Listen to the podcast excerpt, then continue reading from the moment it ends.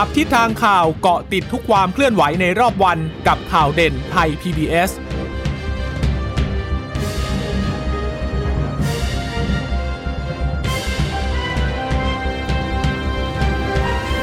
สวัสดีค่ะ สวัสดีค่ะ ต้อนรับคุณผู้ฟังสู่ข่าวเด่นไทย PBS นะคะ พบกันเป็นประจำทุกวันจันทร์ถึงศุกร์บ่ายๆแบบนี้ค่ะ อัปเดตข้อมูลข่าวสารที่เกิดขึ้นในรอบวัน เช่นเคยวันนี้กับดิฉันจีราชาตาเอี่ยมรัศมีและคุณพึ่งนภาคล่องพยาบาลค่ะ ค่ะ สวัสดีคุณผู้ฟังทุกท่านนะคะ ที่รับฟังข่าวเด่นไทย PBS นะคะ ผ่านทางสถานีวิทยุที่เชื่อมโยงสัญญาณจากไทย PBS ไปด้วยนะคะะวันนี้ถ้าเป็นคอการเมืองก็คงจะต้องติดตามเรื่องของการอภิปรายไม่ไว้วางใจนะคะวันนี้เป็นวันแรก แล้วก็จะมีต่อเนื่องไป 3 วันก่อนที่จะมีการลงมติในวันที่ 4 กันยายนนี้ แค่วันแรกเนี่ยก็ดูเข้มข้นแล้วนะคะ กับเรื่องของการอภิปรายในเรื่องของการแก้ไขปัญหาสถานการณ์โควิด -19 เดี๋ยวเรามาเรียงกัน แต่ว่ามาดูตัวเลขผู้ติดเชื้อวันนี้หน่อยนะคะ โอ้ถือว่าเป็นวันแรกนะที่เราเห็นตัวเลขผู้ติดเชื้อเนี่ยต่ำกว่า 15,000 คน สามารถกดลงมาลงลงกดลงมาได้แล้วนะคะสำหรับตัวเลขวันนี้ผู้ติดเชื้อรายใหม่ อยู่ที่16คนค่ะ เป็นการติดเชื้อในประเทศ 14,355 คนนะคะะเป็นการติดเชื้อจากเรือนจำ304 คนนะคะ วันนี้รักษาหายก็มีมากกว่าผู้ติดเชื้อใหม่ด้วยก็ถือว่าเป็นกำไรนะ เพราะว่าเราจะได้มีเตียงเหลือ ๆ มากขึ้นนะคะ วันนี้รักษาหายกลับบ้าน 19,245 คน และวันนี้มีผู้เสียชีวิตต่ำกว่า 200 ด้วยก็คือเสียชีวิต 190 คนนะคะค่ะ 190 คนนี้ส่วนใหญ่ก็ยังคงอยู่ในพื้นที่กรุงเทพมหานครอยู่ค่ะ 32 คน ปทุมธานี 18 คน สมุทรสาคร 17 คน สมุทรปราการ 10 คน นครปฐม 4 คน นนทบุรี 1 คนค่ะ ซึ่ง ถ้าแบ่งเป็นแบบว่าชายหญิงเนี่ยก็พบว่าเพศชายเนี่ยเสียชีวิตมากกว่าเพศหญิงนะคะ 112 คนเพศหญิง 78 คนค่ะค่ะ แต่ทีนี้ว่าถ้าเกิดจะพูดถึงว่าสถานการณ์ดีขึ้น ภาพรวมดีขึ้นตัวเลขติดเชื้อน้อยลงจริงหรือไม่เนี่ย อันนี้ก็ยังเป็นเป็นสิ่งที่ยังมีการถกเถียงกันอยู่นะ คือ ยังไม่สามารถพูดได้แบบ เต็มปากเต็มคำอะค่ะว่าจริง ๆ แล้วสถานการณ์มันดีขึ้นหรือเปล่านะ ส่วนหนึ่งก็อาจจะเป็นเพราะว่ามีการพูดถึงพูดถึงเรื่องของการตรวจเชื้อไงตรวจคัดกรอง ตรวจเชิงรุกว่า สรุปทำได้มากเพียงพอแล้วหรือเปล่าแล้วที่จำนวนลดลงเนี่ยพบผู้ติดเชื้อรายใหม่น้อยลงเนี่ยเป็นเพราะตรวจน้อยลงไหม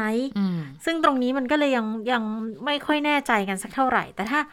มองอีกมุมหนึ่งก็มีแพทย์บางท่าน อย่างเช่น อาจารย์หมอประสิทธิ์ วัฒนาภา ก็มองว่าเนี่ยมันก็สถานการณ์มันเริ่มคลี่คลาย มันค่อยๆดีขึ้นนะคะ ดังนั้นก็เป็นมุมมองที่ยังคงแตกต่างไป แต่ว่าสิ่งหนึ่งที่ยืนยันตรงกัน นั่นก็คือยังวางใจไม่ได้กัดตกไม่ได้ เรื่องของการดูแลตัวเองยังคงต้องเป็นแบบ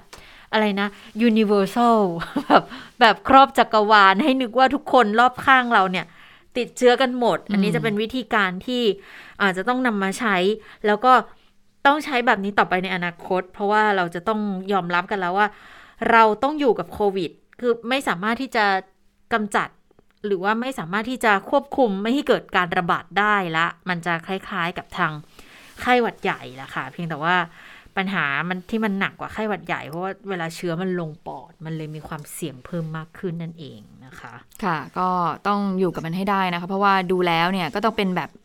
ชีวิตวิถีใหม่แหละว่าจะทำยังไง เศรษฐกิจก็ต้องเดินหน้าต่อ เพราะพรุ่งนี้ก็จะเริ่มคลายล็อกแล้วนะคะถึงทางสบคก็บอกว่าไม่อยากให้ใช้คำว่าคลายล็อกนะ อยากให้ใช้คำว่าปรับระบบมาตรการควบคุมแนวใหม่ประมาณอย่างนี้เอานะคะทำไมมีอะไรที่มี เขาเรียกยังไงนะ เป็นเป็นถ้อยคำอะไร เยอะแยะจังเลยอะจริง ๆ ก็คือถ้าก็คือคลายล็อกก็คือง่ายก็คืออให้มันคลายนิดนึงเราเปิดกิจการกิจกรรมได้นะคะ แต่ทีนี้ทางสบคบอกว่าไม่อยากให้เรื่องอย่างนั้นที่เรียกว่าปรับเรื่องของการควบคุมโรคเป็นแนวใหม่ละกันนะคะ แต่ถ้าไปดูถ้าว่าเราจะเปิดประเทศ ตามกำหนดเนี่ย120 วันเนี่ย ตอนนี้น่าจะเหลือแล้วประมาณสัก 40 กว่าวันแล้วล่ะ เพราะว่าใกล้ๆเดือนตุลาคมแล้วเนี่ยนะคะออตอนนี้ตัวเลขวัคซีนเป็นยังไงบ้าง ถ้าฉีดรวมๆภาพรวมทั้งหมดเนี่ยอยู่ที่ 31 ล้าน7แสนโดสค่ะ แต่ถ้าเป็นแบบว่า 2 เข็มนะคะ 2 เข็มที่บอกว่าจะเข้าร้านอาหารได้จะเเข้าไปนั่งกินได้เนี่ยอยู่ที่ 7 ล้าน7แสน กว่าคนเท่านั้นเอง เพราะฉะนั้นเนี่ยไอ้ไอ้ไอ้เกณฑ์เรื่องของฉีดวัคซีน 2 เข็มแล้วเข้าร้านอาหารได้เนี่ยทางสาธารณสุขก็ยังไม่ได้กำหนดมานะอืมว่าจะยังไง แต่ว่าก็คงเป็นแนวปฏิบัติที่กำหนดเอาไว้สำหรับเอ่อร้านอาหารเนยคะที่เอ่อทางพนักงานที่จะกลับมาเปิดเนี่ยจะต้องมีการฉีดวัคซีนให้ครบ 2 เข็ม ก็คือคงจะเป็นร้านอาหารใหญ่ๆ ที่ค่ะสามารถที่จะดำเนินการอย่างนี้ได้นะคะ คือน่าจะเป็นในลักษณะของการวางไว้ก่อนค่ะแต่ว่าในแง่ของการปฏิบัติเนี่ยก็ต้องยอมรับว่ายังทำไม่ได้จริงหรอก เพราะว่า อย่างที่เราเห็นแหละตัวเลข 2 เข็มเพิ่งจะ 7 ล้านคนเองค่อนค่อนข้างน้อย ถึงแม้ว่าเข็มแรกเราจะได้ 20 กว่าล้านแล้ว 25 20เอ้ย27 ล้านถึงยังคะ ค่ะ เออถึงถึงจะถึงได้แล้วถึงแล้ว ถึงแล้วขนาดนั้นนะ แต่ว่าคือมันก็ต้องรอให้กลุ่ม 20 กว่าล้านเนี่ยได้เข็มที่ 2 ก่อนนั่นแหละ ถึงจะมองว่าสถานการณ์มันมันน่าจะเป็นไปในทิศทางที่ดีขึ้นจริงๆอะนะคะ ดังนั้นหลายคนเขาก็ คุณหมอหลายคนเขาก็ทวงติงเหมือนกันบอกโอ้ใครล็อกกันเร็วแบบนี้เนี่ย ระวังเดี๋ยวสถานการณ์มันก็จะกลับมาใหม่อีกอืมนะคะนะคะเพราะว่าตอนนี้เนี่ยยังมีเรื่องของเชื้อกลายพันธุ์เกิดขึ้นใหม่ ๆ อยู่ตลอดเลยนะอ๋อคุณหมอบอกว่าก็อย่าเพิ่งชะล่าใจค่ะไปนะเอ่อต่างประเทศเขาก็มีเชื้อตัวใหม่เกิดขึ้นแอฟริกาใต้มีเชื้อใหม่เขากำลังศึกษากันอยู่ ตอนนี้เข้าไปหลายประเทศแล้ว ตอนนี้เราแค่เจอแค่เชื้อเดลต้าตัวเดียว แล้วเห็นบอกว่าเชื้อเดลต้าเนี่ยมีการเปลี่ยนแปลงอยู่ตลอดเวลาเหมือนกันนะคะ ซึ่งถ้าเกิดว่าเขาดื้อกับวัคซีนที่เรามีอยู่เนี่ยเอ่อแน่นอนว่าสถานการณ์มันก็จะยิ่งควบคุมได้ยากลำบากยิ่งขึ้นน่ะนะคะค่ะส่วนเรื่องของการตรวจ antigen test kit เนี่ยข้อมูลเมื่อวันที่ 30 สิงหาคมเนี่ยผลเป็นบวกทั่วประเทศเมื่อวานนี้วันเดียวนะคะ 866 คนค่ะ แล้วถ้าไปดูเฉลี่ย 7 วันย้อนหลัง ย้อนหลังนะคะ 2,384 คน แล้วก็เฉลี่ยย้อนหลัง 14 วัน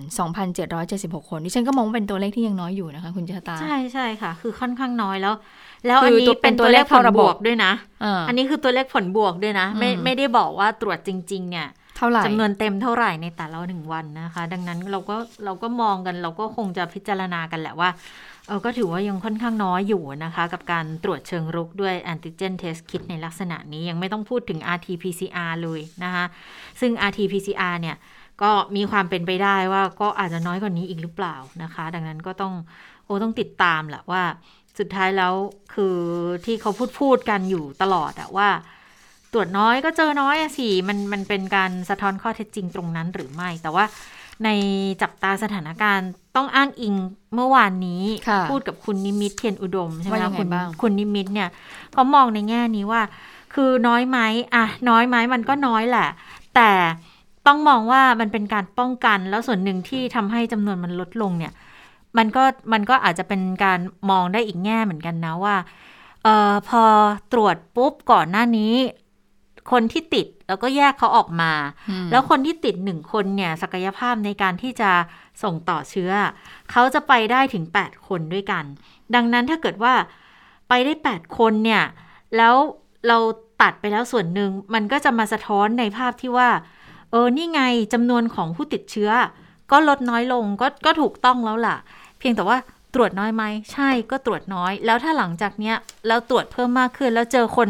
ติดเชื้อเพิ่มมากขึ้น มันก็เป็นข้อข้อมูลข้อเท็จจริงที่ก็ต้องยอมรับอะนะคะ คือมองในสองแง่ว่าเออตัวเลขที่มันลดลงเนี่ย มันมาจากการตรวจน้อย ก็ก็ส่วนหนึ่งก็อาจจะเป็นอย่างนั้น แต่อีกส่วนหนึ่งคุณก็ต้องมามามาย้อนดูไงว่า ก่อนหน้านี้พอตรวจปุ๊บคนที่ติด ก็แยกตัวเขาออกไปแล้วไง ดังนั้นการที่จะแพร่เชื้อเพิ่มมันก็ลดลงไปด้วย มันก็อาจจะเป็นสองส่วนอะประกอบกันนะคะอืมแล้วเราเขาบอกไหมว่าไอ้ตัวเลขที่มันเป็นรายงานเนี่ยมันเป็นเป็นรายงานในระบบใช่ไหมเพราะมีที่แบบตรวจเองแบบนอกระบบที่ยังไม่ได้เข้าใช่สู่เนี่ยมีอีกไหมก็ก็ก็มีบางส่วนก็ก็มีเหมือนกันส่วนใหญ่ก็จะเป็นแบบ HI บางทีก็ต้องคือไม่ได้ไม่ได้สอบถามในส่วนนี้แต่จากข้อมูลที่เรามีมา มันก็ค่ะค่อนข้างที่จะชัดเจนแหละว่า บางส่วนเขาก็ยังเป็นปัญหากับการเข้าถึงในระบบตรวจอยู่ดีอะนะคะ ค่ะอะทีนี้แต่ว่าอย่างไรแล้วก็ตามเนี่ย วันพรุ่งนี้ก็จะมีการคลายล็อกแล้วนะคะเอ่อหลักๆเลยร้านอาหารก็คือเปิดให้นั่งทานได้ใช่ไหมคะใน 29 จังหวัดเนี่ยก็ยังคงเป็นพื้นที่สีแดงเข้มอยู่ แต่ว่าก็คืออนุโลมคือปลด ปลดเงื่อนไขบางอย่างก็คือว่าให้นั่งในร้านอาหารได้ 50%ของพื้นที่ใช่ไหมคะแล้วก็มีเอ่อสถานที่กลางแจ้งให้ออกกำลังกายได้ มีอะไรอีกอะร้านนวด ร้านนวดเท้านวดให้เปิดได้นวดเท้าได้ แต่ต้องมีการนัดกันก่อนนะอะไรค่ะประมาณนี้ ล่าสุดก็มีความเคลื่อนไหวของทางเอ่อทีมเศรษฐกิจของพรรคประชาธิปัตย์ค่ะที่ก็มีการพูดถึงคลายมาตรการล็อกดาวน์ตั้งแต่วันที่ 1 กันยายนนะคะ ก็บอกว่า ก็ขอบคุณสบคนะที่ให้ร้านอาหาร ร้านเสริมสวย ร้านตัดผมร้านนวด ห้างสรรพสินค้า ศูนย์การค้า community mall เปิดบริการได้อีกครั้งนะคะ เพื่อขับเคลื่อนเศรษฐกิจในประเทศ แต่ทีนี้คุณปริญญ์ พานิชภักดิ์ รองหัวหน้าพรรคแล้วก็เป็นหัวหน้าทีมเศรษฐกิจของประชาธิปัตย์เขามองอย่างนี้ค่ะเขาบอกว่า แต่ก็ยังมีมาตรการบางอย่างนะ ที่อยากจะปรับอยากจะต้องการให้มีการปรับเปลี่ยนให้เหมาะสมยิ่งขึ้น เช่น การกำหนดให้นั่งรับประทานอาหารในร้านได้ 50%หรือ 70%รวมทั้งยังการสั่งให้งดจำหน่ายเครื่องดื่มแอลกอฮอล์ในร้านอาหารอย่างต่อเนื่องด้วย อาจจะไม่เหมาะกับลักษณะของบางร้านนะ และอาจจะสร้างความลำบากให้กับผู้ประกอบการและประชาชนที่มาใช้บริการได้ นอกจากนี้การล็อกดาวน์ช่วงที่ผ่านมาเนี่ยก็มีผู้ประกอบการฟิตเนสสระว่ายน้ำสปา สถานบันเทิง กลุ่มธุรกิจกลางคืน ที่ถูกสั่งปิดกิจการมานาน แต่กลุ่มเหล่านี้ ยังไม่เข้าถึงการเยียวยาของภาครัฐเลยนะคะ ทางคุณปรินก็เลยบอกว่าอยากให้สบคเนี่ยพิจารณาถึงความเดือดร้อนของกลุ่มธุรกิจเหล่านี้หน่อยและให้คลายมาตรการล็อกดาวน์ที่เหมาะสมอย่างเร่งด่วน รวมทั้งอนุญาตให้ประชาชนที่ได้รับการฉีดวัคซีน 1 เข็ม อย่างน้อย 1 เข็มเนี่ยสามารถเข้าใช้บริการได้ด้วย เพื่อให้ธุรกิจภาคกลางวันและกลางคืนเนี่ยกลับมาเปิดได้ต่อ ก่อนที่จะมีการเปิดประเทศในเดือนตุลาคมนี้ค่ะ อันนี้คุณปรินพนิชพัฒน์มองใช่ไหมคะ อีกคนหนึ่ง ทางรองโฆษกพรรคประชาธิปัตย์ก็บอกว่า แม้ด้านเศรษฐกิจเนี่ยจะมีการคลายล็อกดาวน์ไปแล้ว อันนี้คือคุณดารุวันชาญพัฒนาชัยนะคะก็บอกว่าแต่ก็ต้องดำเนินมาตรการสาธารณสุขอย่างเคร่งครัดด้วยนะ แล้วก็พบว่าการติดเชื้อโควิด -19 ส่วนใหญ่ก็ยังเป็นจากคนใกล้ชิดเพื่อนร่วมงานแล้วก็คนในครอบครัวอยู่ ดังนั้นจึงเสนอค่ะ เสนอบอกว่าให้จัดทำมาตรการเพื่อโรงงานปลอดภัยหรือว่า good factory practice เพื่อให้ครอบคลุมสำหรับทุกโรงงานก็คือนำมาให้องค์กรต่างๆเนี่ย มาปรับใช้ในการทำ good factory practice นี้ ก็เรื่องของการป้องกันโรค เรื่องของอนามัยสิ่งแวดล้อม เรื่องของถ้าหากพบผู้ติดเชื้อต้องทำยังไงนะคะ ดังนั้นก็บอกว่าถ้าทำได้มันก็น่าจะทำให้สถานการณ์นั้นไปได้ต่อ แล้วก็เปิดโรงงานไปได้ต่อ แล้วก็ทำให้ทุกคนเนี่ยก็อยู่ปรับตัวได้ในยุค New Normal นี้ค่ะ ค่ะ ทีนี้ถ้าไปฟังซุ้มเสียงของผู้ประกอบการที่เขาก็เตรียมการละ พรุ่งนี้จะเริ่มเปิดร้านกันขึ้นมาได้อีกครั้งเนี่ยเขา เตรียมกันแบบไหนยังไงบ้างนะคะ ไปฟังเสียงผู้ประกอบการกันค่ะ เราเตรียมความพร้อมตั้งแต่ยี่สิบเก้าแล้วนะครับ พอเรารู้ว่าจะมีการมีการประกาศมายี่สิบเก้าใช่ไหมครับ ทางเราก็มีได้เอ่อได้รับการเขาเรียกอะไรมีการนโยบายนะครับข้อกำหนดจากทางศูนย์เซ็นทันมา แล้วก็เราก็อ้างอิงจากประกาศของกทมฉบับล่าสุดนะครับแล้วก็มีการปรับมาตรการต่างๆนะครับเพื่อเป็นการป้องกัน และก็สร้างความมั่นใจให้กับพนักงานของเราเองด้วยรวมถึงลูกค้าที่เข้ามาใช้บริการ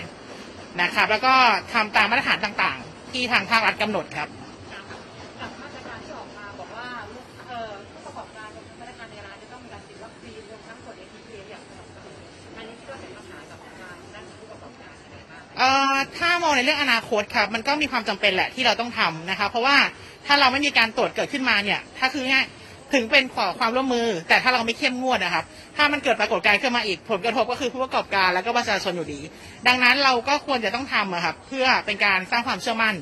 นะครับ ให้กับผู้บริโภค ผู้ประกอบการพนักงานด้วยนะครับค่ะจริง ๆ ถ้าเกิดว่าไปดูข้อกำหนดของทางแต่ละพื้นที่นะ อย่างกทมเองเนี่ย ก็ยังไม่ได้พูดถึงในแง่ที่บอกว่าจะต้องฉีดวัคซีน 2 เข็ม หรือว่าจะต้องตรวจ ATK นะ แต่ว่าเชื่อว่าผู้ประกอบการบางรายนะคะ เขาอาจจะมีข้อกำหนดว่าถ้าเกิดพนักงงานจะเข้าพื้นที่เขาอะก็อาจจะต้องมีเอกสาร พวกแบบว่าผลตรวจ ATK เนี่ย มายืนยันเหมือนกันนะ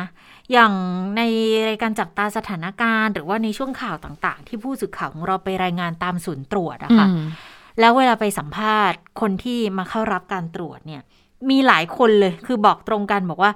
ต้องเอาผลตรวจไปยืนยันกับทางนายจ้าง เพื่อตัวเองจะได้เข้าไปทำงานได้ซึ่งอันนี้แหละมันก็เลยกลายเป็นเป็นเรื่องหนึ่งเหมือนกันว่ามันเป็นภาระที่เพิ่มขึ้นของของพนักงานเขาเหมือนกันนะบางทีสถานประกอบการเขาไม่ได้จัดพื้นที่ตรวจให้หรือว่า ไม่ได้จัดหาชุด ATK มาตรวจให้ แล้วพอสมมุติไปซื้อ ซื้อแล้วมาตรวจเองว่าได้ผลมาอย่างนี้เขาก็ไม่รับอีก เขาก็มองว่ามันมันก็ไม่ชัวร์คุณเอาผลตรวจของสัปดาห์ไหนมาบอกหรือเปล่าเออหรือเอาผลตรวจของใครมาหรือเปล่าเนี่ยมันก็ไม่ชัดเจนใช่ไหมคะ ดังนั้นสิ่งที่มันจะยืนยันได้ชัดที่สุดก็คือเป็นหน่วยงานกลาง หรือว่าแลบกลางที่เขาจะต้องมาเป็นคนตรวจยืนยันออกเอกสารให้ชัดเจนมา ซึ่ง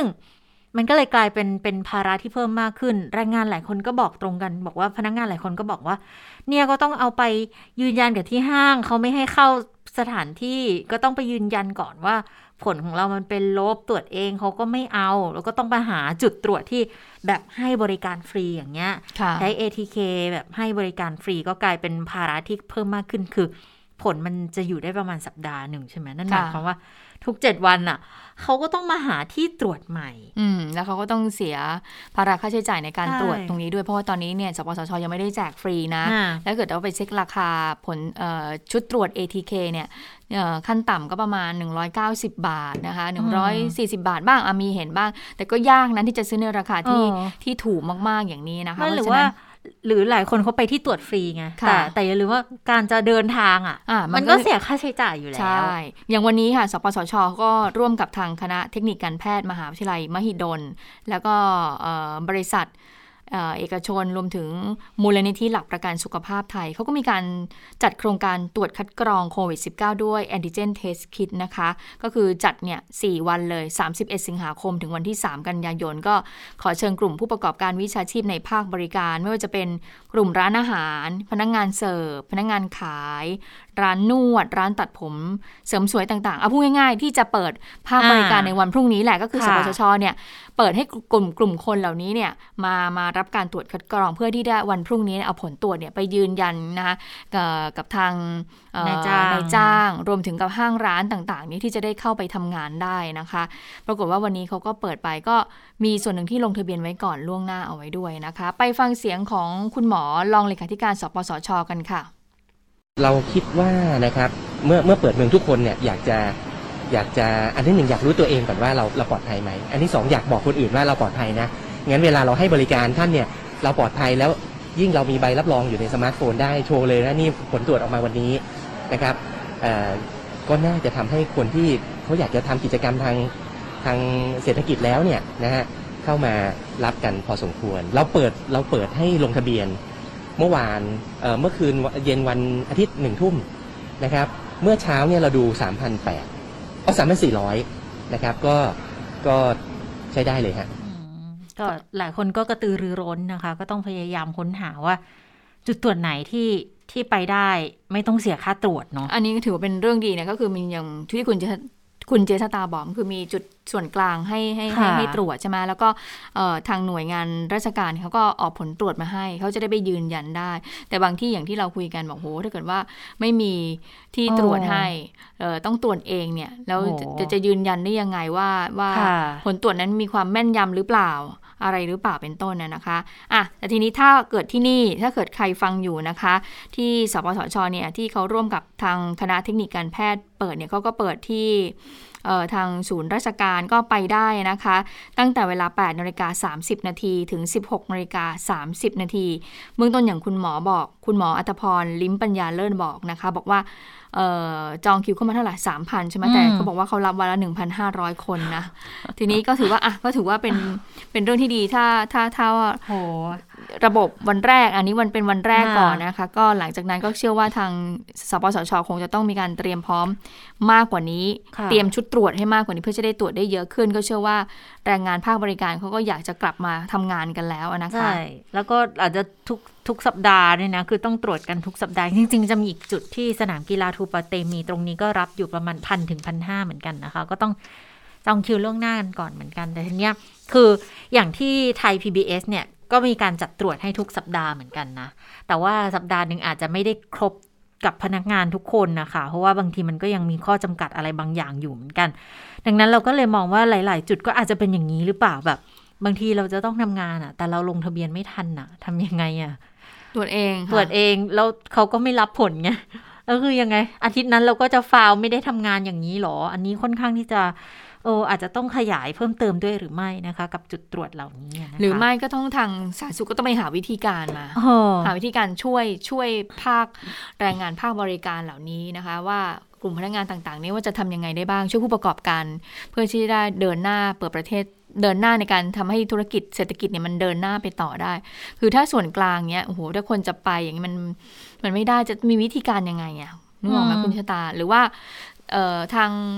ผู้ประกอบการเองอาจจะต้องมีการเอ่อทางภาครัฐอาจจะสนับสนุนเรื่องของชุดตรวจ ATK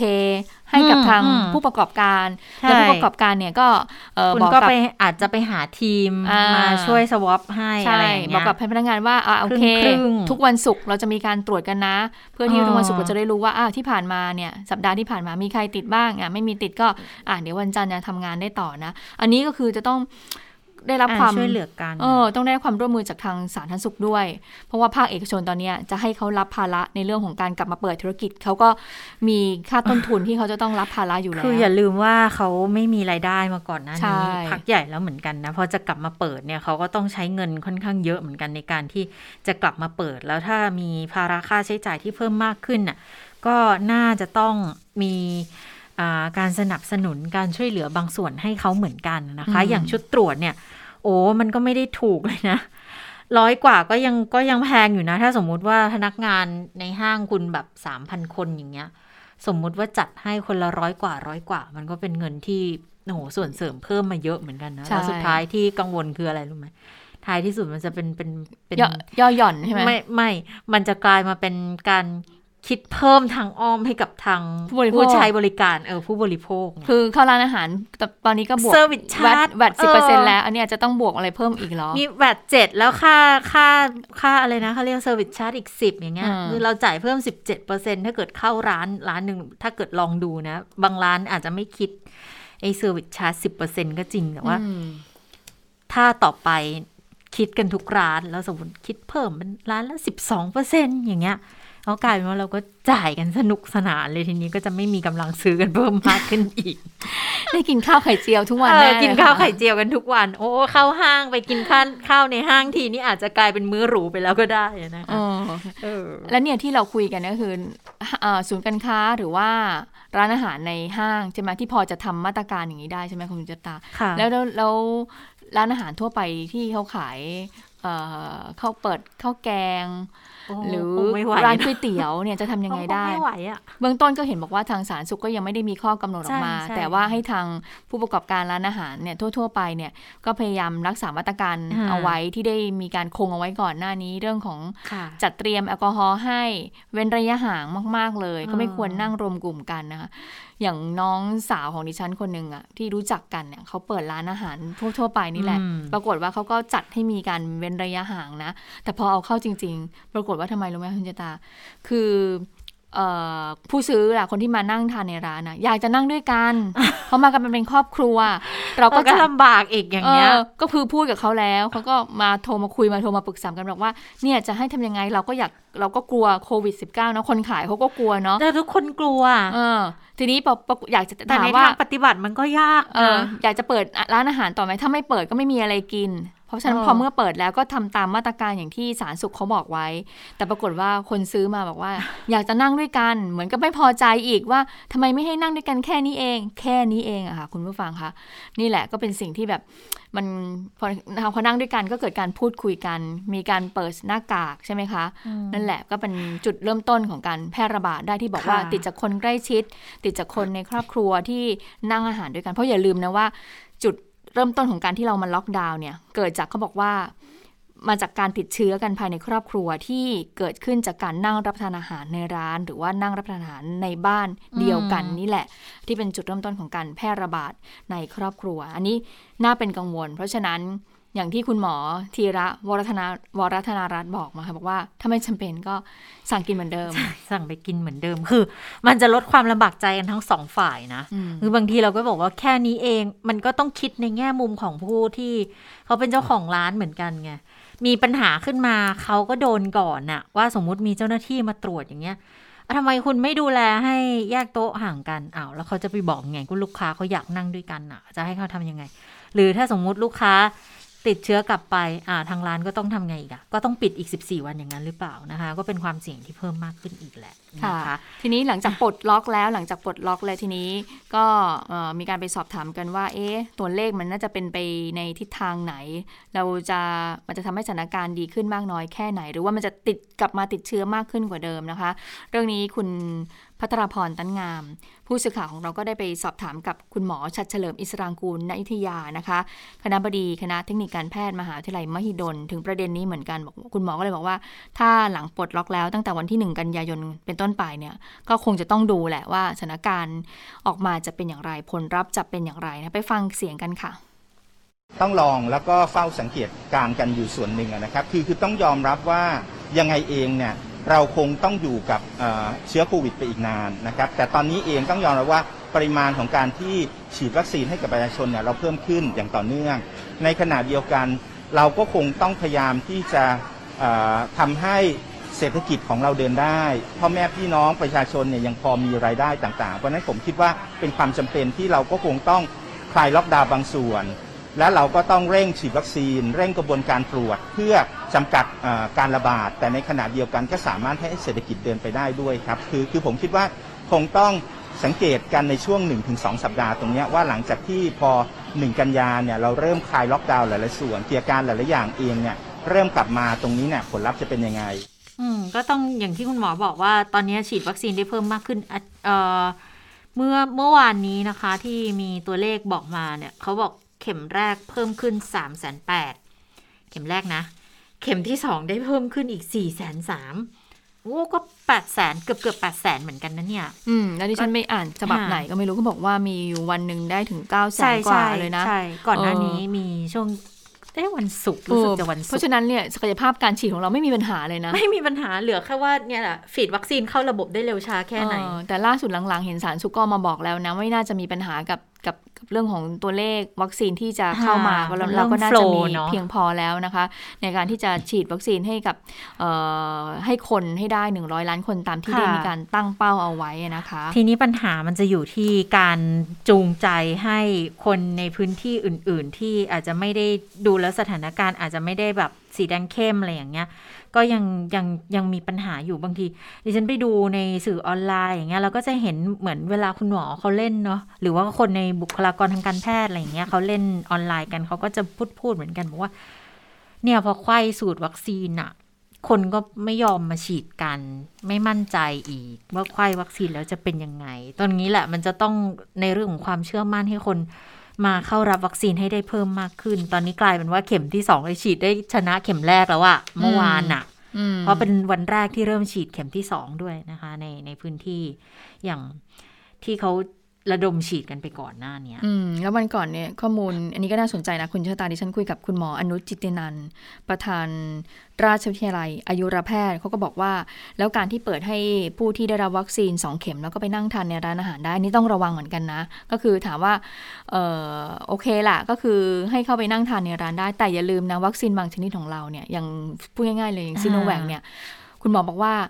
ฉีดไปสองเข็มอะสองสาเดือนภูมิก็ลดแล้วนะ อย่างมากเนี่ยอ่าสองเดือนภูมิก็ลดแล้วนะ ซึ่งคุณก็สามารถที่จะติดเชื้อได้ค่ะเมื่อคุณติดเชื้อได้ คุณก็จะแพร่กระจายเชื้อให้กับใช่คนอื่นได้ คุณก็จะเป็นพาหะให้กับคนอื่นได้เหมือนกัน เพราะฉะนั้นคุณหมอบอกว่าอันนี้เนี่ยต้องระวังอ่านะนี่คะต้องระวัง อืมแล้วก็มีอีกประเด็นหนึ่งที่คุณหมอบอกว่า เมื่อเปิด คลายล็อกแล้วเนี่ยสิ่งที่สำคัญเลยก็คือ มาตรการที่ได้ประกาศไว้เนี่ยจะต้องดำเนินการตามนี้นะค่ะถ้าหากมีการย่อหย่อนกันนะก็มีความเป็นไปได้อีกเหมือนกันที่ เราจะได้เห็นตัวเลขเนี่ยมันดีดกลับขึ้นมาอีก เมื่อดีดกลับขึ้นมาอีกเนี่ยระบบสาธารณสุขเนี่ยเราก็มันก็จะเหนื่อยก็จะรับภาระกันอีกยาวๆนะคะหลังจากที่ก็ได้เอ่อทางสาธารณสุขของไทยอะระบบการแพทย์ บุคลากรต่างๆ ก็ได้มีการโฮพยายามที่จะดูแลตรงส่วนนี้ตรึงกำลังมานานแล้วนะ ในการที่ดูแลผู้ป่วยคนไข้โดยเฉพาะผู้ป่วยหนักนะคะ ค่ะ ก็เป็นความเหนื่อยล้าความล้าสะสมของบุคลากรทางการแพทย์เขาเยอะเหมือนกันนะค่ะะมีอีกอันนึงที่เราก็คงต้องต้องตามกันต่อเนื่อง โดยเฉพาะพวกเชื้อกลายพันธุ์ต่าง ๆ เนี่ยนะคะ อย่างล่าสุดเนี่ยที่หลายประเทศเขาพบเชื้อสายพันธุ์ C1 4.1.2เนี่ยนะคะเชื้อโควิด -19 เนี่ยคุณหมอชเวศสันนามว่าผู้อำนวยการกองควบคุมโรคและภัยสุขภาพภาวะฉุกเฉินกรมควบคุมโรคก็ออกมาถแถลง บอกว่า เบื้องต้นตอนนี้เนี่ยของไทยเรายังตรวจไม่เจอสายพันธุ์นี้นะคะ แต่ว่ายังเฝ้าระวังติดตามอยู่ ตรวจสายพันธุ์ตรวจพันธุกกรรมของสายพันธุ์สัปดาห์หนึ่งห้าร้อยตัวอย่าง แล้วต้องเพิ่มความเข้มข้นมากขึ้นด้วย ทีนี้พอพบสายพันธุ์ใหม่ ก็จะสุ่มตรวจหาเชื้อจากคนที่เดินทางมาไทยที่พบการพบเอ่อมาจากประเทศที่พบที่พบการติดเชื้อ แล้วก็สุ่มตรวจหาเชื้อทั่วประเทศด้วย ตอนนี้ที่เราพบก็คือเดลต้าค่ะ อยู่ที่ร้อยละ 93 ถึงร้อยละ 92 ถึงร้อยละ 93 เฉลี่ยทั่วประเทศแล้วนะ ก็เดลต้าครองเมืองแน่นอนละตอนเนี้ยแต่คุณหมอบอกว่า ยังเร็วเกินไปที่จะให้ข้อสังเกตว่าสายพันธุ์นี้มีการแพร่ระบาดรวดเร็วหรือไม่ หรือว่ารุนแรงดื้อต่อการรักษา ดื้อต่อวัคซีนไหม นักวิทยาศาสตร์ทั่วโลกอยู่ระหว่างหารือแลกเปลี่ยนร่วมกันนะคะสำหรับสายพันธุ์ C 1.2 เนี่ยนะนักวิทยาศาสตร์ของแอฟริกาใต้เขาตรวจพบสายพันธุ์นี้ที่เป็นสายพันธุ์ใหม่ กลายพันธุ์หลายตำแหน่งค่ะ แต่จนถึงตอนนี้ก็ยังไม่ระบุว่าเจ้าเจ้า C จุด1.2 เนี่ยนะ เขาแพร่ระบาดกว่าสายพันธุ์อื่น หรือว่าเอาชนะภูมิต้านทานของร่างกายหลังได้รับวัคซีนหรือไม่ ดังนั้นมันก็ก็เท่ากับว่าเอ่อวัคซีนที่ใช้อยู่ทุกวันเนี้ยเวอร์ชันแรกที่มีการพัฒนามาเนี่ย มันก็ยังพอประคองสถานการณ์ได้แหละ คือไม่ได้การติด อันนี้ต้องต้องยืนยันว่าไม่ได้การป้องกันการติดเชื้อ โดยเฉพาะของเชื้อตายป้องไม่ได้ไม่ได้มีประสิทธิภาพหลักในการป้องกันการติดเชื้อ แต่ถ้าคุณติดเชื้อ มันผ่อนหนักให้เป็นเบาอืมคือคุณไม่ ไม่ป่วยหนักมากค่ะ คุณอาจจะป้องกันเรื่องเชื้อลงปอดได้ค่ะนะคะแต่อย่าลืมอย่างที่คุณพึ่งนภาบอกเมื่อสักครู่แหละอืมว่าสมมุติถ้าคุณติดอะคุณอาจจะไม่ได้หนักก็จริง แต่ว่าถ้าเกิดคุณเอาไปติดกับคนอื่น ไปแพร่ใส่คนอื่นที่เขาอาจจะยังได้รับวัคซีนไม่ครบโดส หรืออาจจะไม่ได้ยิงวัคซีนเลย หรือเขามีภาวะความเสี่ยง หรือเขามีภาวะความเสี่ยง อันนั้นแหละจะทำให้คนที่รับเชื้อไปจากเราอะ อาจจะมีความเสี่ยงเพิ่มขึ้นได้ ดังนั้นอืมก็ต้องระวังกันทุก ๆ ทางนะขณะนี้นะคะอาทีนี้พูดถึงวัคซีนทางเลือกที่องค์การเภสัชกรรมเนี่ยเขามีการสั่งโมเดอร์นาไปนะคะ5ล้านโดสเนี่ย ซึ่งองค์การเภสัชกรรมเนี่ยเขาสั่งไปในนามของตัวแทนของหน่วยงานของรัฐใช่ไหมคะ แต่ว่าจริง ๆ ก็คือว่าทางเอ่อภาคเอกชนเนี่ยเขาเอ่อมีคำสั่ง ซื้อจากทางโรงพยาบาลต่างๆ แล้วก็จัดส่งไปให้กับองค์การเภสัชเนี่ย ปรากฏว่า เอ๊ะ ที่เขาบอกว่าจะเข้ามาโมเดอร์นาจะเข้ามาในช่วงปลายเดือน ช่วงไตรมาสสี่เนี่ยนะคะ จะเข้ามาในช่วงเวลาไหน ล่าสุดมีความคืบหน้าออกมาแล้วค่ะ เป็นความคืบหน้าจากทางบริษัทซิลลิคฟาร์มาจำกัดนะคะ ก็มีหนังสือมายังองค์การเภสัชนะคะ เมื่อวานนี้โดยบอกว่าโมเดอร์นาเนี่ยจะเริ่มทยอยส่งมอบในไตรมาสทีสี่4 ของปี ก็คือไตรมาสที่ 4 ของปีก็มีตุลาคม พฤศจิกาคมธันวาคมใช่ไหมคะพฤศจิกายนพฤศจิกายนอ่าตุลาคมพฤศจิกายนธันวาคมด้วย1ล้าน9แสนกว่าโดสค่ะ ก็คือเข้ามาเกือบหนึ่งเอ่อเข้ามาเกือบ 2 ล้านโดสนะคะ แล้วก็ไตรมาสที่1เนี่ยของปี 65 ก็จะเข้ามาอีก 3 ล้านหนึ่งพูดง่ายสรุปว่า 5 ล้านโดสเนี่ยไม่ได้เข้ามาครบในช่วงของไตรมาสที่4นะ เพราะฉะนั้นใครที่มีคำสั่งซื้อไป แล้วก็รออยู่ว่าเอ๊ะจะเป็น booster เข็ม 3 เนี่ย อาจจะยังไม่ได้รับ และดิฉันไม่แน่ใจคุณชะตาค่ะอันนี้เนี่ยไอ้ล็อตนี้เนี่ยเอเป็นล็อตที่ทางสภากาชาติไทยเขาตัดไปด้วยไหมนี่แหละ ที่ยังมีเนี่ยแต่ที่ที่หลายคนสงสัยอยู่ ว่าว่าสรุปไอ้ล็อตล้านกว่านี่คือตัดของสภากาชาติไทยที่ก็สั่งผ่านอพไปแล้วด้วยหรือเปล่า เออ ใช่ไหมแล้วที่เหลือจะเข้ามาอีกก็ปีหน้าเลยนะ อีก 3 ล้านกว่าโดสเนี่ยอืมจะยังไงแล้วถ้าสมมติเนี่ย ถ้าเกิดเป็นเอ่อ ถ้าสมมุติว่าทางสภากาชาติไทยเขาตัดจากล็อตที่เขาส่งมา1ล้าน9แสนกว่าโดสก็คือตัดไป 1 ล้านโดสถูกต้องไหมค่ะเพราะฉะนั้นก็จะเหลือประมาณเกือบอีก 1 ล้านโดสนะคะ อีก 1 ล้านโดสที่ทางโรงพยาบาลต่างๆเขาก็มีเขาก็เปิดให้จองกันนะคะ ซึ่งดิฉันก็เป็นหนึ่งในนั้นที่ไปจอง และทีนี้ก็มีคำถามว่า เอ๊ะ แล้วอย่างนี้จะได้ไหมในช่วงไตรมาสที่ 4 หรือว่าจะต้องรอไปอีกช่วงเอ่อ ไตรมาสที่ 1 ของปีหน้าอะเพราะฉะนั้นอันนี้ตัวนี้นะดิฉันก็ยังไม่ยืนยันกับทางคุณชะตาก็ยังสงสัยกันอยู่ว่าทางจะตัดล็อตจากตรงนี้ไปหรือเปล่านะคะของทางสภากาชาติไทย เพราะว่าทางสภากาชาติไทยเขาก็ออกมาบอกแล้วว่าเเขาก็ได้มีการสั่งซื้อมาจากทางองค์การเภสัชเหมือนกันนะคะให้องค์การเภสัชเนี่ยดำเนินการจัดให้ โดยที่ทางสภากาชาติไทยก็จะดำเนินการให้กับทางหน่วยงานปกครองท้องถิ่นในพื้นที่เนี่ย ไปดูลิสต์รายชื่อมาว่าบุคลากรด่านหน้า ผู้ที่มีความจำเป็นเสี่ยงสูงที่จะต้องได้รับวัคซีนเป็นใครบ้าง เพื่อให้หน่วยงานท้องถิ่นมีการจัดซื้อจากทางสภากาชาติกาชาติไทยไป แล้วก็ไปฉีดวัคซีนให้กับประชาชนในพื้นที่นะคะค่ะมีปฏิกิริยาของทางสอทเขาไปทำผลสำรวจล็อกดาวน์อย่างไรเพื่อให้เกิดความสมดุลระหว่างเศรษฐกิจอุตสาหกรรมและสาธารณาสุขเขามองอย่างนี้ค่ะบอกว่า รัฐยังคุมการระบาดได้แค่ขอบเขตที่จำกัด ไม่เข้มข้นกฎหมาย และยังพบต่างด้าวลักลอบเข้าเมืองอยู่ ดังนั้นข้อแนะนำของเขาก็จะมีอย่างนี้ว่า คลายล็อกให้คนที่ฉีดวัคซีน 2 เข็มได้ทำกิจกรรมได้เถอะเกือบทุกกิจกรรม และเร่งเยียวยาผู้ได้รับผลกระทบ ทั้งเรื่องของการพักดอก พักหนี้ ชดเชยค่าจ้างขั้นต่ำ ยกเว้นภาษีนิติบุคคลให้ธุรกิจ SME อันนี้อันนี้เป็นผลสำรวจของ FTI นะคะ คือในกลุ่มของสภาอุตสาหกรรมแห่งประเทศไทยนี่แหละเขามองว่า สถานการณ์มาตรการล็อกดาวน์ที่รัฐดำเนินการอยู่ทุกวันนี้ทำให้คุมได้ในขอบเขตที่จำกัด คือคุมได้ในขอบเขตที่จำกัดนะ ไม่ใช่ไม่ได้หมายความว่าสามารถควบคุมให้จำกัดได้ คุมได้ในเขตขอบเขตที่จำกัด เพราะว่า ยังพบการลักลอบเข้าเมืองของแรงงานข้ามชาติที่ผิดกฎหมาย ซึ่งเป็นสาเหตุส่วนหนึ่ง ที่เคยทำให้เกิดการระบาดก่อนหน้านี้ ในเรื่องของความไม่เข้มงวดในการบังคับใช้กฎหมาย แล้วผ่อนปรนมาตรการก็มองเห็นว่าควรจะผ่อนให้กับคนที่ได้สองเข็มแล้วให้เข้าไปใช้บริการร้านอาหารกิจการบางประเภทได้ แล้วก็ต้องควบคู่กับการนำเทคโนโลยีมาใช้ในการติดตามประวัติการเดินทาง ควบคุมคนที่มีความเสี่ยง และระบบรับรองผู้ได้รับวัคซีน 2 เข็มแล้ว รวมทั้งตรวจและติดตามเชิงรุกเพื่อแยกกักผู้ป่วยด้วย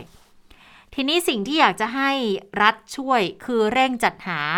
งบประมาณในการจัดหาสนับสนุนค่าใช้จ่าย ชุดตรวจ ATK ให้กับโรงงาน เขาจะได้ไปสุ่มหาผู้ติดเชื้อตามมาตรการ Bubble and Seal ค่ะ ซึ่งอันเนี้ยมันจะเป็นส่วนสำคัญในการคุมการระบาดในภาคอุตสาหกรรมได้นะคะ สาเหตุที่เขามองว่าการล็อกดาวน์ถ้าจะทำให้เกิดความสมดุลทั้งทางด้านของเศรษฐกิจ อุตสาหกรรม และสาธารณาสุข ก็มองมาอันดับหนึ่งเลยนี่แหละ คนที่ได้รับวัคซีน 2 เข็มแล้วให้เข้าไปใช้บริการได้ อันดับที่ 2 ก็คือใช้เทคโนโลยีติดตาม อันดับ 3 คือตรวจติดตามเชิงรุกแยกกักตัวผู้ป่วย 4 ก็คืออนุญาตเปิดธุรกิจบางประเภทจำกัดขนาดพื้นที่ต่อคนห้ามกิจกรรมรวมหมู่ แล้วก็การเยียวยาอันนี้ก็จะเป็นส่วนสำคัญเหมือนกันนะคะ อย่างที่เรากล่าวโดยสรุปไปก่อนหน้านี้มันค่อนข้างที่จะมีรายละเอียดเยอะเหมือนกันนะ แต่ว่าอันนี้ก็เป็นมุมมองของทางภาคธุรกิจ ซึ่งเขาก็เขาก็ต้องการให้ใครล็อกนั่นแหละ เพียงแต่ความความกังวลในเรื่องของการระบาดแล้วมันจะไปกระทบสายการผลิตมันก็ยังมีอยู่ แล้วก็ ในเรื่องของการเยียวยาคนที่ได้รับผลกระทบมันก็ต้องดำเนินต่อไป อันนี้เป็นเป็นภาพรวมของผลสำรวจนี้ค่ะค่ะวันนี้มีการอภิปรายไม่ไว้วางใจใช่ไหมคะทีนี้นายกก็ลุกขึ้นพูดไปแล้วนะคะ เมื่อช่วงก่อนที่ดิฉันจะจะเข้ามาจัดในรายการสดเนี่ยวันนี้เนี่ยเป็นที่น่าสังเกตนะคะคุณชะตาวันนี้ ปกติเนี่ยเวลาที่กล้องเนี่ยโฟกัสไปที่ภาพนายกเนี่ยอยู่บนสภาใช่ไหมคะ จะมีพลเอกประวิทย์นั่งข้างๆ แต่ว่าวันนี้คนที่นั่งข้างๆเนี่ยก็คือคุณอนุทินชาญวิรกุลนะคะ ก็คือนั่งอยู่ข้างๆนายก ซึ่งเมื่อวานนี้ในการประชุมครมก็เหมือนทางคุณอนุทิน คุณสยามก็ได้ไปเข้าพบกับพลเอกประยุทธ์จันโอชา ก็คาดว่าจะมีการพูดคุยหารือถึงการเตรียมความพร้อมในการอภิปรายไม่ไว้วางใจนี้ด้วยนะคะ ปรากฏว่าวันนี้ก็มีคนสนับสนุนนายกเหมือนกันนะคะ ก็มีทางกลุ่มเครือข่ายแท็กซี่ไทย สมาคมพัตคารไทย สมาคมผู้ขับขี่ รถจักรยานยนต์รับจ้างแห่งประเทศไทย และสภาองค์การลูกจ้างยานยนต์ เข้ายื่นหนังสือถึงนายกค่ะ ก็คือเป็นการไม่ได้มาเรียกร้องอะไรนะคะ แต่ว่าให้ขอบคุณนายก แล้วก็ให้กำลังใจนายกรัฐมนตรีที่ช่วยเหลือดูแลพวกเขาในช่วงของสถานการณ์โควิด -19 ซึ่งวันนี้ก็มีคุณสุชาติชมกลิ่น รัฐมนตรีว่าการกระทรวงแรงงานเนี่ยเป็นตัวแทนในการรับหนังสือนี้นะคะ ทีนี้ไปดูทางตัวแทนที่มายื่นกันหน่อยว่า เขาพูดถึงนายกยังไงบ้างนะคะเขาบอกว่าจากจากสถานการณ์โควิด -19 ตลอดเวลาที่ผ่านมาในเกือบ 2 ปีเนี่ย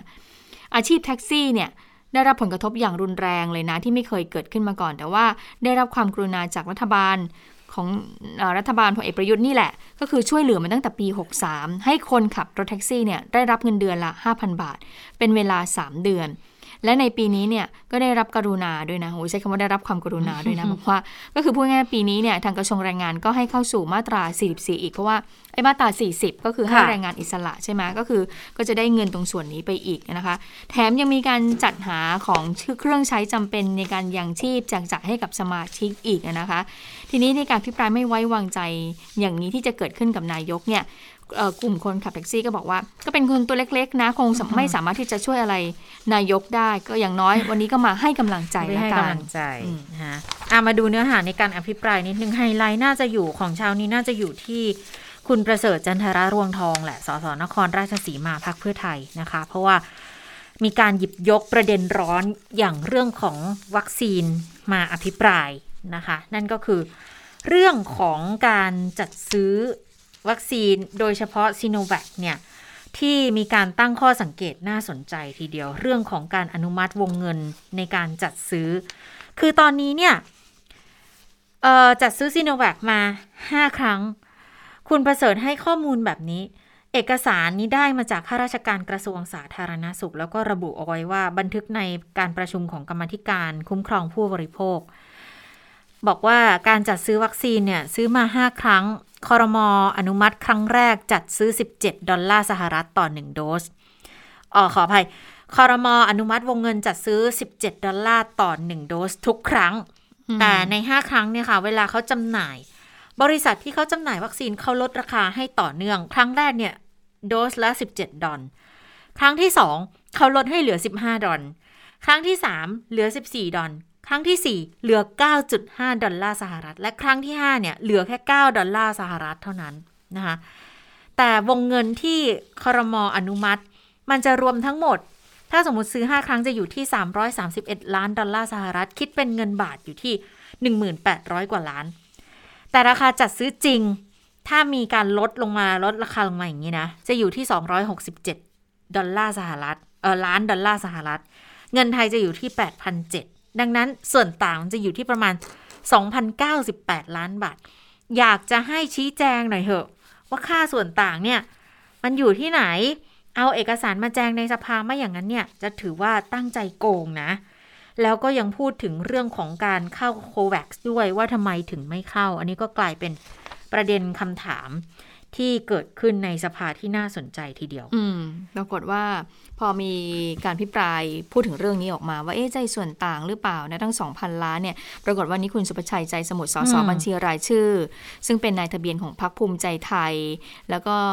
เอ่อนำผู้บริหารกระทรวงสาธารณสุขเนี่ยมาแถลงถึงเรื่องนี้เลยนะคะ อย่างตอนหนึ่งดิฉันหยิบยกตอนหนึ่งแล้วกันนะคะค่ะที่คุณนายแพทย์วิทูลด่านวิบูลย์ผู้ในวยการองค์การเภสัชกรรมเนี่ยเขาพูดถึงกรณีที่มีสสอภิปรายว่าององค์การเภสัชเนี่ยเป็นในหน้าขายวัคซีนให้กับบริษัทซิโนแวคในช่วงของการแพร่ระบาดตอนแรก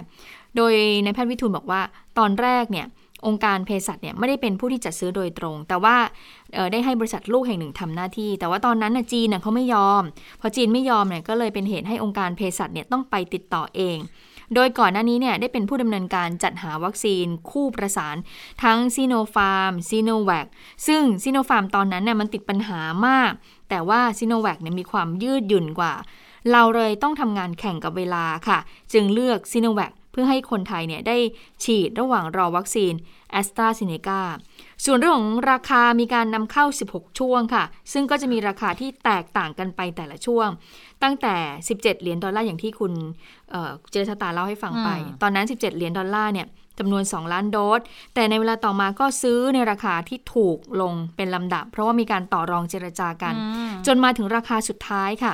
8.9 เหรียญดอลลาร์ เฉลี่ยราคา 11.9 เหรียญดอลลาร์นะคะ แล้วก็ส่วนที่มีการพิปรายว่าส่วนต่างจำนวนมากก็ขอชี้แจงว่ามีความเข้าใจคลาดเคลื่อนมาก เพราะว่าเราเนี่ยได้ใช้เงินขององค์การเภสัชจัดซื้อไปก่อนจำนวนหลายพันล้าน จากนั้นเมื่อได้ของมาแล้ว ก็กำหนดราคาขาย ซึ่งเราก็ต้องแบกรับอัตราแลกเปลี่ยน ยืนยันนะคะว่าทางองค์การเภสัชไม่มีส่วนต่างนะ กรอบการอนุมัติก็เป็นการขอเผื่อไว้ แต่เมื่อมีการเรียกเก็บก็เก็บ ราคาตามจริง โดยบวกค่าดำเนินการเข้าไป ค่าขนส่ง 2-4%เข้าไป และส่วนต่างที่เหลือไม่มีใครได้แน่นอน 100%ค่ะ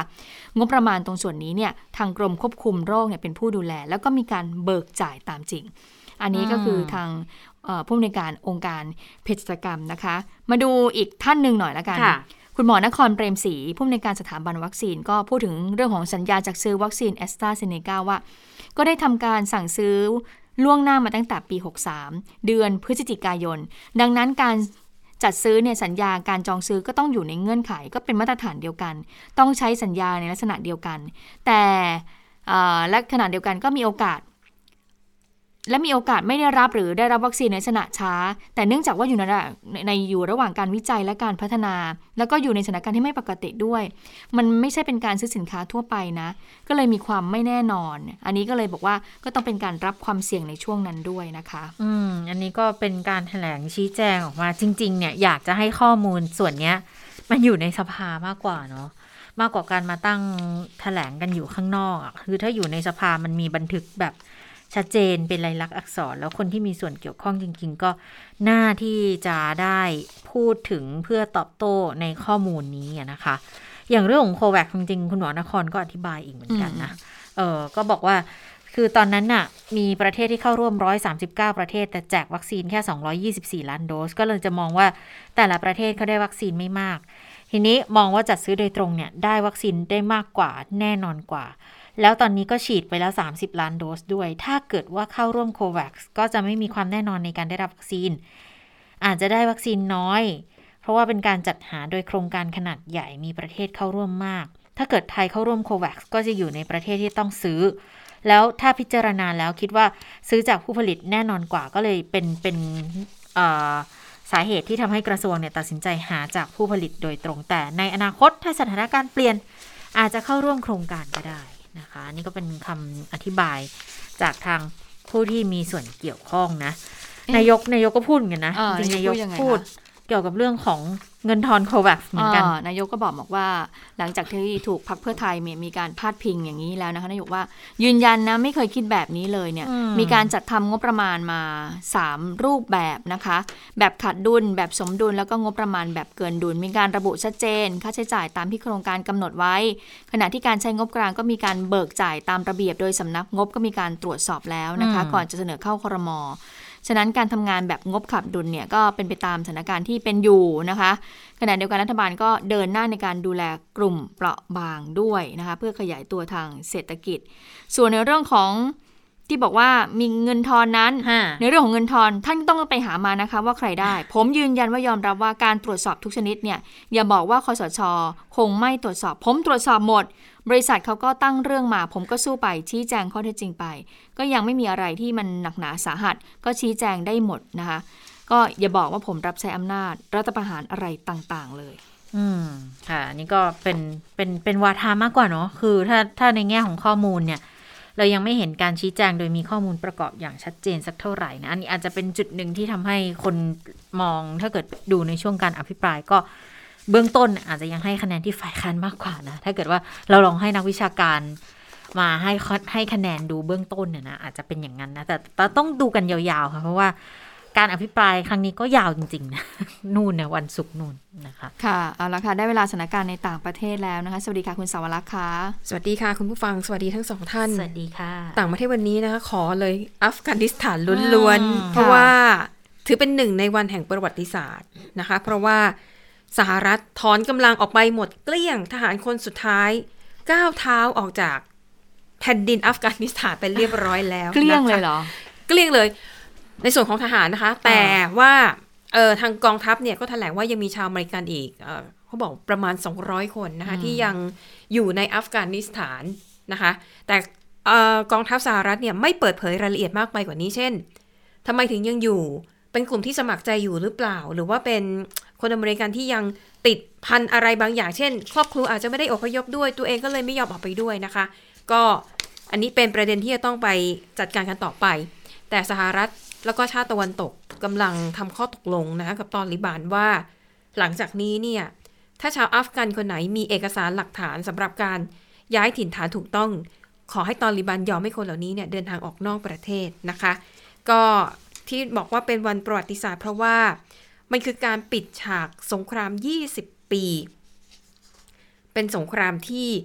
ยาวนานที่สุดของสหรัฐอเมริกานะคะ ก็มีการถแถลงข่าวนะคะโดยกระทรวงกลาโหมค่ะ ระบุว่าการอพยพครั้งนี้เนี่ยนะคะสหรัฐสามารถอพยพคนออกมาได้ถึง 122,000 คนค่ะ ในจำนวนนี้เป็นชาวอเมริกันประมาณ 5,400 คนเท่านั้นนะคะ แล้วก็ทันทีที่เครื่องบินลำสุดท้ายของสหรัฐนั้นออกจากประเทศไปแล้วเนี่ย มีเสียงเสียงปืนแต่ว่าเป็นเสียงปืนที่แบบยิงแบบฉลองอะ่ะ แล้วก็แสดงความดีใจนะคะ อันนี้ก็มาจากฝั่งของกลุ่มตอริบานค่ะ แล้วก็ส่งกำลังเนี่ยเข้าไปควบคุมพื้นที่ในสนามบินทั้งหมดไว้แล้วนะคะเอ่อในฝั่งตาลิบันเนี่ยฉลองก็จริงนะ แต่คำถามที่ตามมาก็คือว่า แล้วหลังจากนี้ตอริบานจะประหารเอ่อจะบริหารประเทศอย่างไรอย่างที่เขาบอกนะคะ การยึดอำนาจเนี่ยเป็นเรื่องง่าย แต่การรักษาอำนาจให้คงอยู่และการบริหารประเทศเนี่ยมันเป็นเรื่องยากนะคะ เอาแค่เรื่องเดียวก่อน เรื่องสนามบินเนี่ยจะจัดการยังไงนะคะ เพราะตอนนี้ต่างชาติเนี่ยถอนกำลังออกไปหมดเกลี้ยงเลยนะคะ และอย่างที่รู้กันดีการบริหารสนามบินไม่ใช่เรื่องง่ายนะคะ จะต้องมีเจ้าหน้าที่หอบังคับการบินจะต้องมีคนดูเรื่องของเออเรียกว่าตารางเวลาบินต้องมีการประสานนะคะ แล้วก็เรื่องของความปลอดภัยเรื่องของโลจิสติก เยอะแยะมาก แล้วก็เป็นเรื่องที่ต้องใช้ทักษะสูงทั้งนั้นเลย ถามว่าจากเนี้ยตาลิบันเนี่ยนะคะเขาต้องการที่จะเรียกว่าเชื่อมความสัมพันธ์ทำการค้าขายกับต่างชาติต่อไป สนามบินเนี่ยถือเป็นหัวใจหลักในการเดินทาง ถ้าสนามบินเปิดทำการไม่ได้เนี่ยการจะฟื้นฟูประเทศเป็นเรื่องยากมากคำถามข้อแรกหนึ่งเรื่องความปลอดภัยของสนามบิน ตอริบันเนี่ยจะดูแลอยู่ไหม เพราะที่ผ่านมาเกิดระเบิดไปแล้วหนึ่งครั้งนะคะเป็นระเบิด ฆ่าตัวตายสองครั้งซ้อนแต่เกิดขึ้นในวันเดียวกัน แล้วก็มีความพยายามที่จะก่อเหตุอีกหลายครั้งแต่ถูกสกัดไม่ได้ก่อน คือถ้าสนามบินไม่มีความปลอดภัย คืออย่าคิดว่าสนามบินหรือว่าสายการบินพาณิชย์เจ้าไหนเนี่ยจะกล้ามาลงจอดเห็นไหมคะสองเรื่องการขนส่งโลจิสติกส์ในสนามบินเนี่ยใครจะเป็นคนดูอย่างที่บอกมันต้องมีเจ้าหน้าที่หอบังคับการบิน แล้วสมาชิกกลุ่มตาลีบันน่ะคือจะมีคนที่มาทำหน้าที่นี้หรือนะคะ 3. สถานการณ์ หรือว่าสภาพความสมบูรณ์ของสนามบินเป็นอย่างไรนะคะอันนี้เป็นรายงานข่าวจาก AFP ค่ะเขาก็ไปสัมภาษณ์แหล่งข่าวนะคะที่เขาไปใช้เวลาอยู่ในสนามบินเป็นเวลานาน แหล่งข่าวบอกว่า สภาพสนามบินในกรุงคาบูตอนนี้เละมาก เพราะว่าตอนที่ตอริบันเขายึดกรุงคาบูได้ใหม่ ๆ เนี่ยผู้คนแห่กันไปที่สนามบินนะคะ อุปกรณ์พื้นฐานเนี่ยเขาบอกพังเกือบหมด และอยู่ในสภาพที่ย่ำแย่มาก แม้แต่รันเวย์เนี่ยเขาบอกมันพังมากเลยนะ เพราะว่ายิ่งช่วงสองสัปดาห์ที่ผ่านมา เครื่องบินขึ้นลงวันละกี่ร้อยเที่ยวนะคะ การซ่อมบำรุงไม่ต้องพูดถึง มันไม่เกิดขึ้นอยู่แล้วนะคะคำถามต่อมาก็คือว่า แล้วสายการบินพาณิชย์ล่ะ ที่ตอริบันบอกว่า หลังจากนี้ชาวอัฟกันเนี่ยยังสามารถเดินทางได้นะ จะขึ้นเครื่องบินพาณิชย์ของ สายการบินไหนก็ได้ออกนอกอัฟกานิสถานได้เลย ถ้าคุณมีเอกสารที่ถูกต้อง แต่ประเด็นคือถ้าปัญหาของสนามบินเป็นอย่างทั้งหมดที่ดิฉันเล่ามา มันแทบไม่มีความหวังเลยว่าสนามบินมันจะเปิดทำการได้อย่างไร ไม่ว่าจะเป็นเรื่องของความปลอดภัย เรื่องของประสิทธิภาพเรื่องของการบริหารจัดการงานด้านสนามบินนะคะดังนั้นโอกาสที่สนามบิน ในกรุงคาบูจะกลับมาเปิดทำการได้เนี่ยเป็นเรื่องหนักมาก ทางออกมีอยู่อย่างเดียวนะคะ ตอนนี้ก็คือ ตอริบานนั้นจะต้องยอมรับความช่วยเหลือจากต่างชาติ เช่น อย่างตุรกีนะคะ ที่เขาบอกว่าตอริบานเนี่ยเรียกว่ายื่นข้อเสนอไปแล้วว่าอยากให้ตุรกีเข้ามาช่วยบริหารจัดการสนามบินเรื่องของโลจิสติก เรื่องของการบริหารเที่ยวบินเวลาขึ้นลงอย่างเงี้ย แต่ตุรกีบอกว่าก็ยังพิจารณาข้อเสนออยู่นะ ก็ยังมีความลังเลอยู่หลายประการ โดยเฉพาะอย่างยิ่งเรื่องความปลอดภัย ถ้าตอริบันเนี่ยดูแลความปลอดภัยไม่ได้ แล้วกลุ่มรัฐอิสลามแห่งโคราซานหรือว่ากลุ่มติดอาวุธอื่นๆเนี่ยเข้ามาก่อเหตุเพื่อจะแย่งชิงอำนาจจากตอริบันเนี่ยมันจะไม่มีทางรับประกันความปลอดภัยของทีมงานได้เลยนะคะอะอันนี้ก็เป็นความกังวลที่น่าเกิดขึ้น และหลังจากนี้ค่ะ ตอริบานนั้นยังต้องเผชิญกับความท้าทายอีกหลายอย่างหนึ่งตอนนี้ตาลิบานนี่ไม่ได้รับความเชื่อถือจากชาวอัฟกันเลยนะคะ โดยเฉพาะอย่างยิ่งผู้หญิง ที่มองว่าจากนี้ไปชีวิตของพวกเธอเนี่ย น่าจะเข้าสู่ยุคมืดน่าจะถอยหลังแย่ลงเรื่อยๆนะคะสองเรื่องเศรษฐกิจ คือตอนนี้ประเทศอัฟกานิสถานเนี่ยเป็นหนึ่งในประเทศที่ยากจนที่สุดในโลกอยู่แล้ว 20 กว่าปีที่ผ่านมาเนี่ยบอกตรงๆนะคะอยู่ได้ก็เพราะเงินช่วยเหลือจากนานาชาติ แล้วตอนนี้ตอริบันขึ้นมายึดครองประเทศ หลายประเทศนะคะ เกือบทั้งหมดเนี่ย ยุติการสนับสนุนอัฟกานิสถานไม่ชั่วคราว แม้แต่เงินคงคลังที่ตอริบันที่อัฟกานิสถานมีอยู่ในตอนเนี้ยอเมริกาก็อายัดไปแล้วนะคะ กลุ่มตอริบันเนี่ย เอาเงินเหล่านั้นมาใช้ไม่ได้นะเวลานี้สองปัญหาสมองไหลคนอัฟกันที่พอมีความสามารถพอรู้จักผู้คนเนี่ยนะคะอพยพออกนอกประเทศไปแล้ว และคนเหล่านี้ส่วนมากก็จะเป็นคนเก่งเป็นคนที่มีความรู้ความสามารถ คนแบบนี้หนีออกนอกประเทศไป ไปแน่นอนอัฟกานิสถานนั้นไม่มีกำลังสำคัญในการพัฒนาประเทศนะคะ 3. ประเด็นต่อมาค่ะ เรื่องของการดำเนินความสัมพันธ์กับนานาชาติ ก็น่าจะยากอีก เพราะว่าตอนนี้สถานทูตแทบทุกแห่งถอนกำลังอพยพเจ้าหน้าที่ของตัวเองออกไปหมดแล้วนะคะ แล้วก็ข้อสุดท้ายคือเรื่องของภัยก่อการร้ายอย่างที่บอก ยึดอำนาจมาได้ ไม่ยังถือว่าง่ายเมื่อเทียบกับคุณจะทำอย่างไรให้อำนาจ คงอยู่กับคุณตลอดไปอืมอันนี้ยากที่สุดนะคะสำหรับตอริบานในเวลานี้ค่ะ ค่ะ และทั้งหมดก็คือข่าวเด่นไทย PBS วันนี้นะคะ เราทั้ง 3 คนลาไปก่อน สวัสดีค่ะ สวัสดีค่ะ สวัสดีค่ะ